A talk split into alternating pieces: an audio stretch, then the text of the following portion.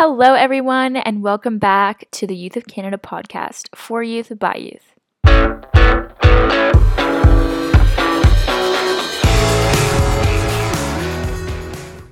I'm Galia Vendrov once again, and I hope you're all doing well.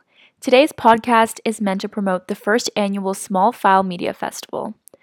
The first annual Small File Media Festival celebrates low bandwidth movies that stream with no damage to the planet.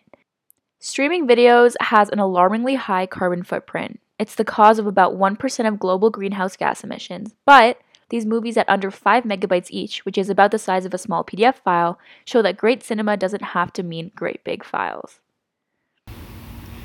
Hi, I'm Laura Marks. I'm the founder of the Small File Media Festival. I founded this festival to draw attention to the fact that streaming video is responsible for about 1% of global greenhouse gas emissions. I know this is a real bummer, but we need to face up to the fact that our Netflix streaming, our TikToks, our fun cat videos are all contributing to heating up the planet. And the more we stream and the more it's in high definition, the bigger a problem it is. So, the festival team and I invited artists to make movies that are less than 5 megabytes, which is really small, and to use all kinds of creative approaches to make movies that are fun and beautiful and clever, but don't require a lot of bandwidth. And I really hope that you will check out these programs at smallfile.ca.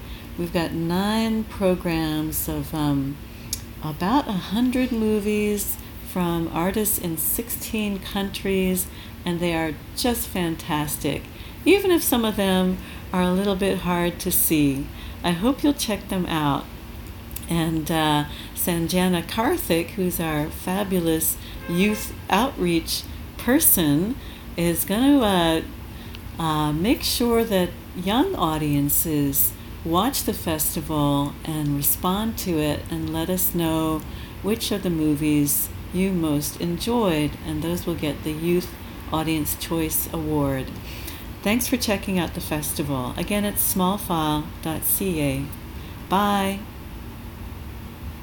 That's all for today, everyone. Make sure you stay connected with us at our Instagram at Youth of Canada and check out our website, www.youthofcanada.ca. See you next time.